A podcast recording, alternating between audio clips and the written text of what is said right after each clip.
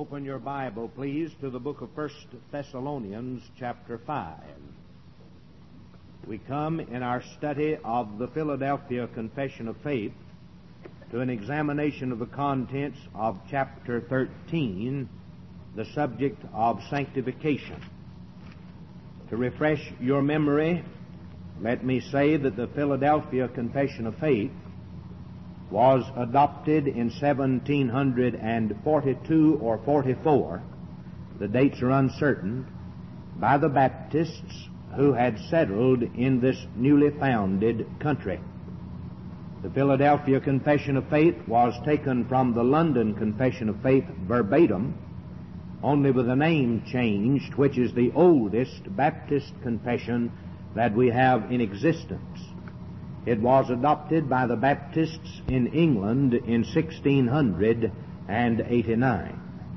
So, in studying Bible doctrine, what Baptists believe, that is, what they should believe, what our heritage has been built upon, I am trying to take you back to the oldest source that we have in existence, wherein those who were our founding fathers did systematize the teachings of the Word of God into a doctrinal confession.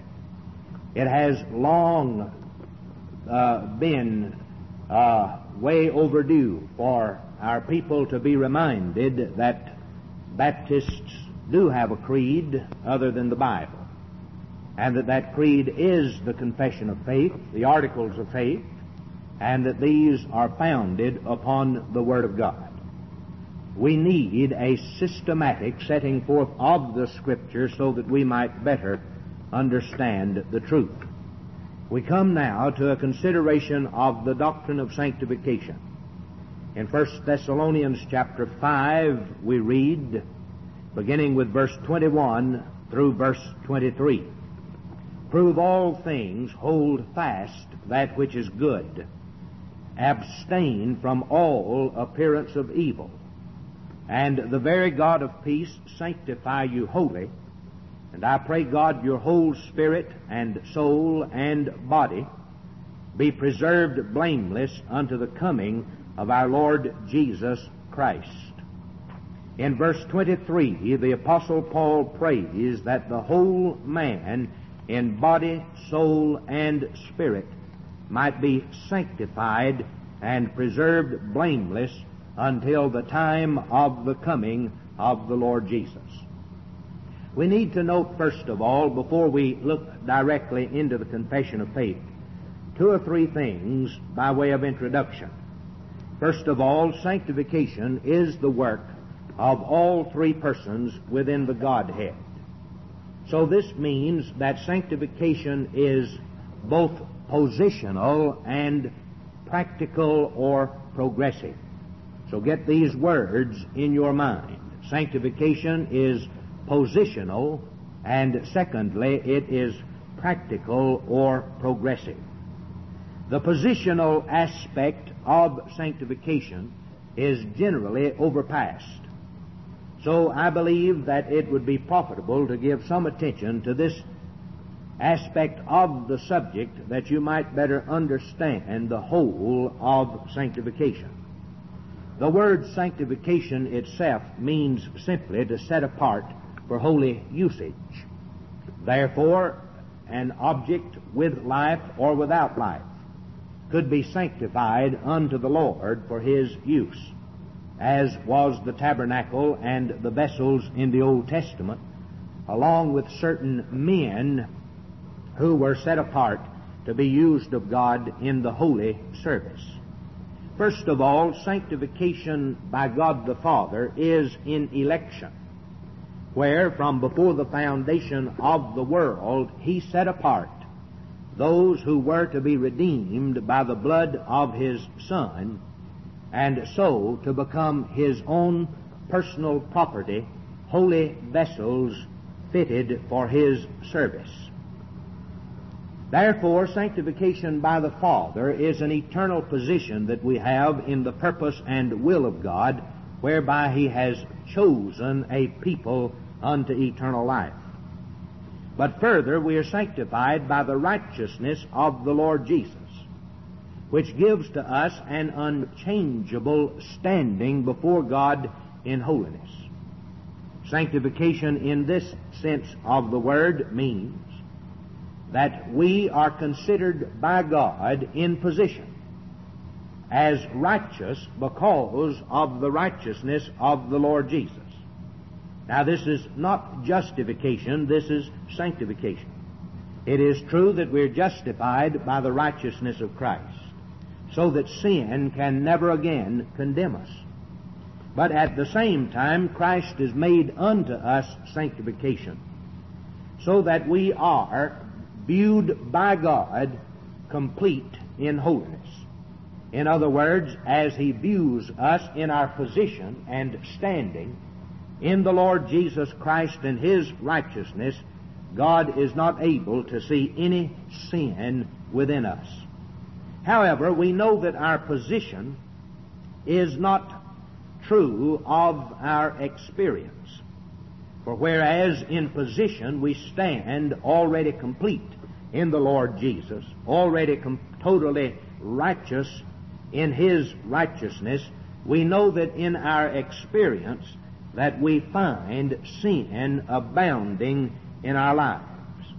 Therefore, by virtue of Christ's redemption, we are progressively and practically sanctified by the third person of the Holy Trinity, God the Holy Spirit, until this work of rooting out sin and its power will be completed at the second coming of the Lord Jesus and at our resurrection or time of change.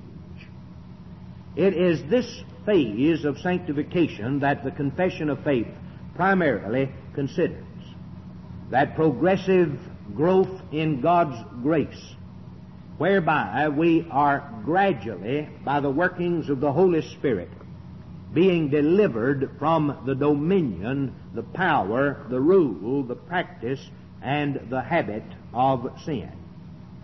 But before we look at these details concerning the experience of sanctification, we need to understand something of the terms old man and new man in order that we might better understand what practical sanctification is itself.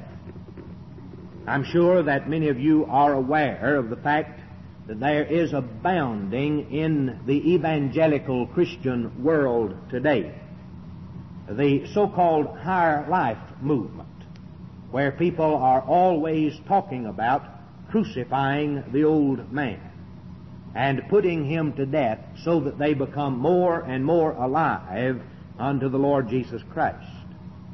As a result, a distinction is made between a spiritual Christian and a carnal Christian. Now, these distinctions are not biblical, and so we need to understand the Bible's definition of its own terms rather than that which is being used today by certain groups who believe that men can reach in experience if not sinless perfection and experience almost equal to it. In most groups today, the terms old man and new man have come to mean the two natures in the believer. And so the two natures in conflict one with the other. Therefore, it has become common to blame sin on the old man and anything of good on the new man. But I believe a closer examination of the Scriptures in the usage of these terms will reveal that the old man and the new man do not have reference to the principles of righteousness and sin that indwell the believer and are in conflict with one another. But instead, the old man is used as a description of the total unregenerate person. That is, the old man in Adam before the time of conversion. So when the term old man is used with reference to a Christian, it is always used in contrast to what the Christian now is and as an incentive as to what the Christian ought to practice being a new man.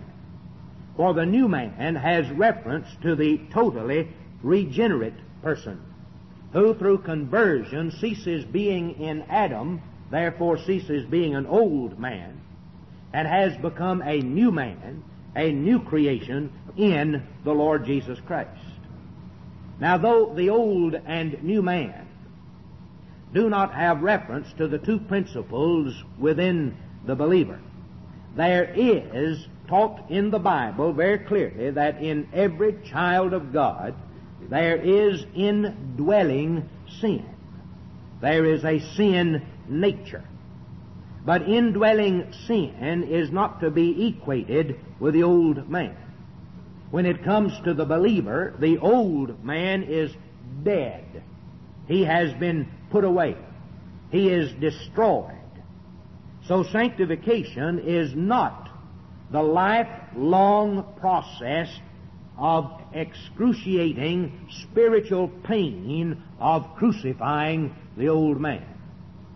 Do you realize that crucifixion is the only form of death that you cannot commit suicide with? Now, a man can shoot himself, a man can stab himself, a man can poison himself, a man can burn himself, a man can drown himself, a man can throw himself from a high place, and so on, but a man cannot crucify himself. It is absolutely ridiculous to talk about spiritual suicide in crucifying the old man. The most you could do is nail your feet down, nail a hand down, then you would never be able to nail the other hand down and you'd never be able to get the cross into an upright position. Crucifixion is that which is inflicted as a punishment by another. So the old man has been crucified by our Lord Jesus Christ. And that by His work of grace. Now let's look at a few of the scriptures that bring this out. First, in the book of Colossians chapter 3.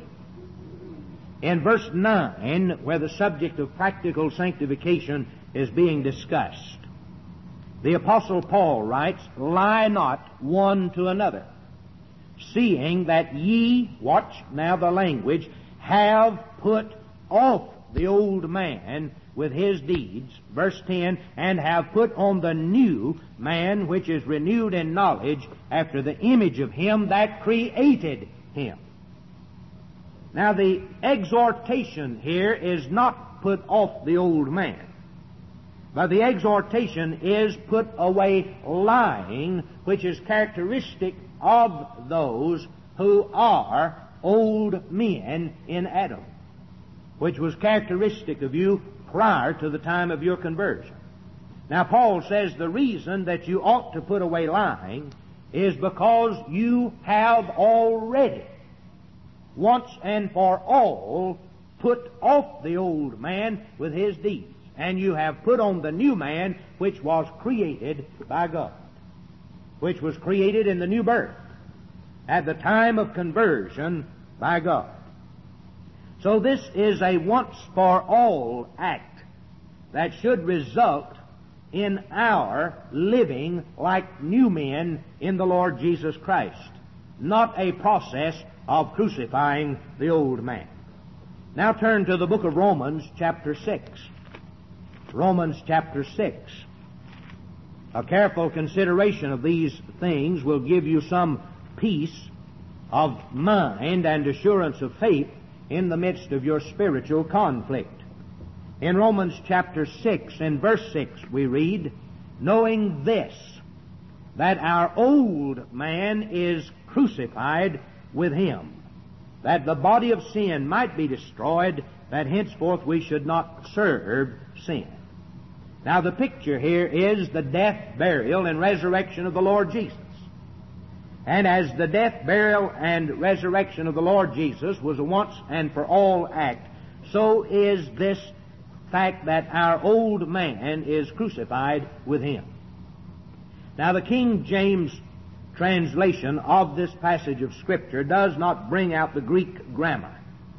in the way as, as it should read. For the verb here, uh, with reference to being crucified, is not in the present tense. The old man is crucified, or in the past tense, it's in the aorist tense. You will remember that in the Greek language, the aorist tense, and by the way, the New Testament was written in Greek. The aorist tense means an act that has occurred in the past, that is finished at a given point of time, never again to be repeated. So this literally reads, knowing this, that our old man was at the point of time in our conversion crucified with Christ. Never again to be repeated. Now the next scripture where the old man and the new man appear is in the book of Ephesians. And this is the most difficult passage of scripture and of course is the passage of scripture that is used by the higher life movement with reference to the believer actively going around daily trying to crucify the old man and trying actively to put on the new man. Though we examine somewhat the scripture on Sunday evening, let us look at the grammar and structure of the scripture this evening in a little more detail to get the picture. In Ephesians chapter 4 and in verse 20, we read, But ye have not so learned Christ. Verse 21, If so be that ye have heard him and have been taught by him as the truth is in Jesus. Now it's a continuation of the same thought in verse 22 that ye put off concerning the former conversation the old man, which is corrupt according to the deceitful lust, and be renewed in the spirit of your mind, and that ye put on the new man, which after God is created in righteousness and true holiness. Now the apostle Paul, though in this Ephesian passage, is treating the subject of practical holiness, outward conduct, Christian behavior, how we ought to live, he is not showing that this living comes about by an activity on the part of the Christian putting to death an old man or putting off the old man as such and putting on the new man. But he is showing that because we have put off the old man and we have become new men in Christ, we cannot allow the principles, the conduct, the corruption of the old man to sit in the driver's seat with reference to our behavior. This is just not becoming the child of God. Now, put off and put on concerning the old and new man, man are infinitives, but they are infinitives in the aorist tense. So this means that whenever this happens in the experience of the child of God, it happens once and for all. And, the and it is the result of having been taught of Christ as the truth is in Jesus and having heard Him. So we are new men if converted, and the old man is dead. So it is incorrect to speak of the old man as remaining in the believer. No child of God is an old man. He is a new man. All things have become new. But it is correct to speak of the believer, the Christian, the child of God, as having a sin principle, an old nature or indwelling sin that is in habitual conflict with his person. So a child of God goes through a spiritual warfare all the days of his life. My dear friends, there never will come a time in your experience, if you are a child of God, when you will not have the spiritual conflict described in Galatians chapter 5 as the flesh lusting against the spirit and the spirit against the flesh. If you ever reach that point in your experience where you become in your own eyes holy, so that you no longer have a spiritual conflict, you can at that point doubt whether you've been saved or not. Now this conflict is not spoken of as a tension between the old man and the new man. Nowhere in the Bible are we said that the old man and the new man are in warfare with one another. But in Galatians 5:17 it is said to be tension between the flesh and the spirit. In Romans chapter 7 and verse 20 it says it is said to be a conflict between sin that dwelleth in me and me. Sin and me. In Romans 7:22 it is said to be a conflict between the law of God and the law of sin. So it is also pointed out to be a tension in the book of Romans chapter 7 between the law of my mind, wherein I would do that which is right, and that law in my members which reach out to do that which is wrong.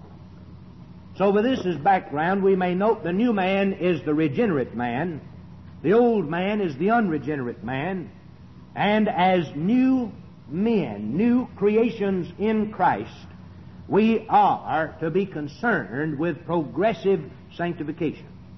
That is, that we grow in the grace and in the knowledge of our Lord Jesus Christ. That sin, as a dominating principle, be progressively and by degrees defeated in our experience. So now turning to the Philadelphia Confession of Faith, let us note from paragraph 1 that the regenerate, being a new man, is able to develop in grace and die more and more to sin. We read in section 1, they who are united to Christ, effectually called and regenerated, having a new heart and a new spirit, created in them, in other words, becoming new men, through the virtue of Christ's death and resurrection, are also further sanctified, really and personally, through the same virtue, by His Word and Spirit dwelling in them. The dominion of the whole body of sin is destroyed, and the several lusts thereof are more and more weakened and mortified or put to death. And they more and more quickened and strengthened in all saving graces to the practice of all true holiness, without which no man shall see the Lord. Those words are a summation of several passages of Scripture on the subject. But let me point out three things.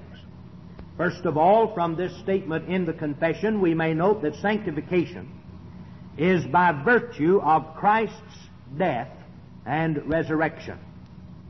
In other words, apart from the fact that the Lord Jesus Christ came into this world and died to pay our sin debt, was raised again on the account of the debt being fully discharged, there could be no such thing as sanctification we could not have holy conduct.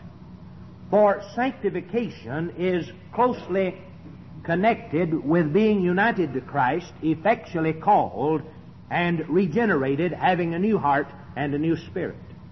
We know that the effectual call and regeneration, whereby we're given a new heart and a new spirit, is based upon the fact that the Lord Jesus has satisfied the demands of God's divine justice in full so that the sin debt has been paid in our stead. In the second place, it is stated that the Holy Spirit of God, the third person of the Trinity, sanctifies us through means of the Word of God. Open your Bible to the Gospel of John chapter 17. The Lord Jesus Christ in His high priestly prayer prays in verse 17, Sanctify them through Thy truth. Thy word is truth. My dear friends, I have little patience with people who cry down the importance of Bible teaching and Bible doctrine.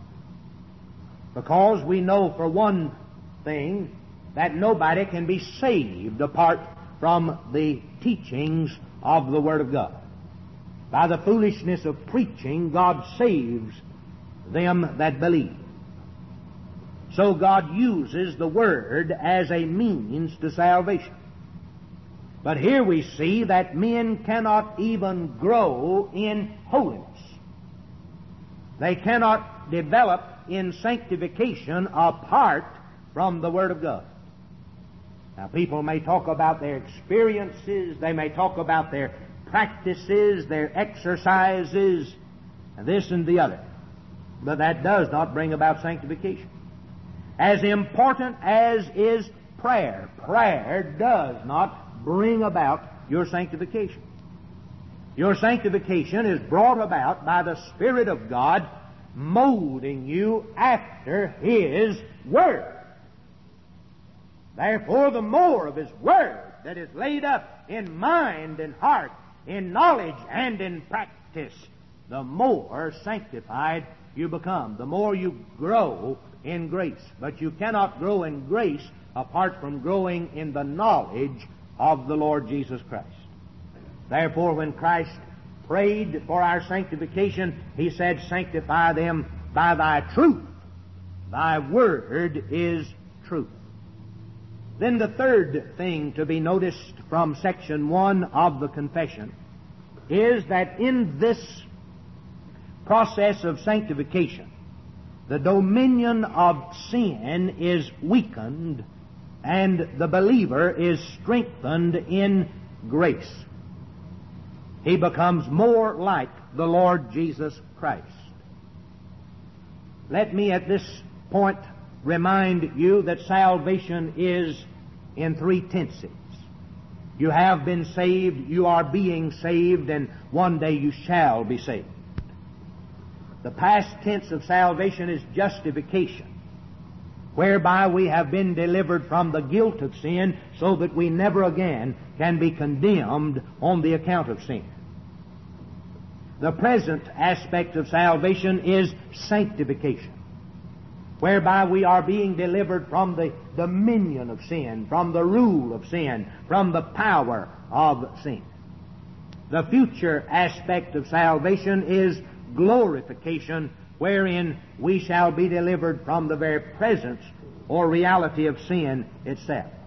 Sin shall, shall then be obliterated, done away with, so that it will not exist. But now, in this life, in practical holiness, sin is not obliterated. There is indwelling sin. There is conflict.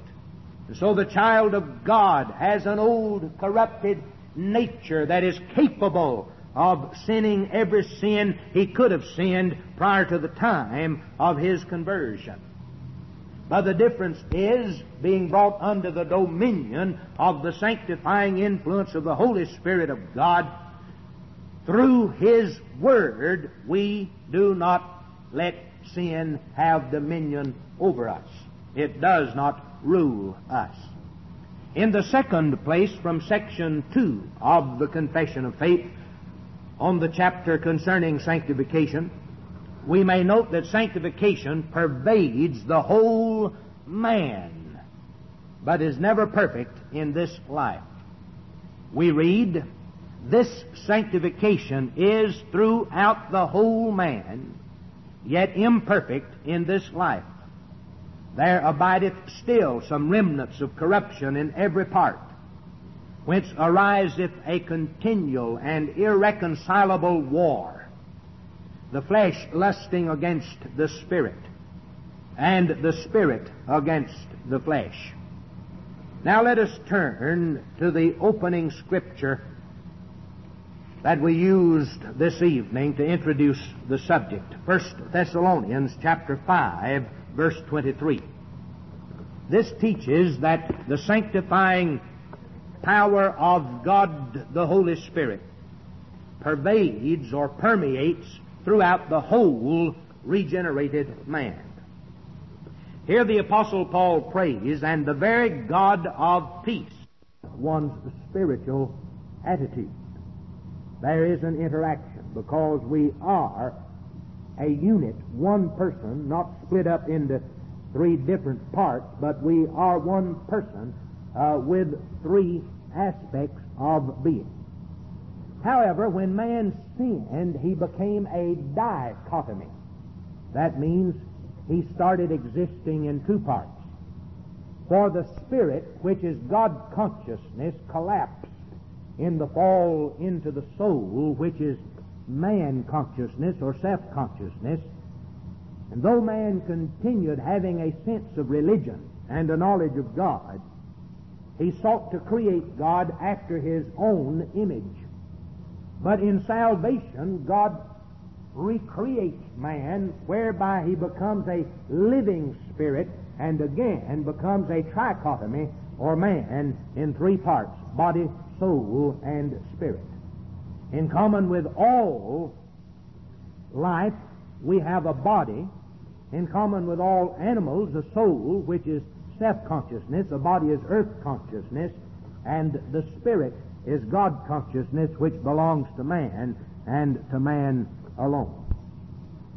From this statement that sanctification pervades the whole man, it still says there are remnants of corruption in every part, so that there is a continual and irreconcilable warfare going on within the believer. There remains indwelling sin. There is a conflict between the two natures. And, ev- and a child of God will never be delivered totally from that conflict. As a matter of fact, the closer you are brought under the scrutiny of God's Word, under the light of the glory of Christ, the more intensified the conflict will become. I want you to note now in Romans chapter 6, beginning with verse 12, we have an admonition.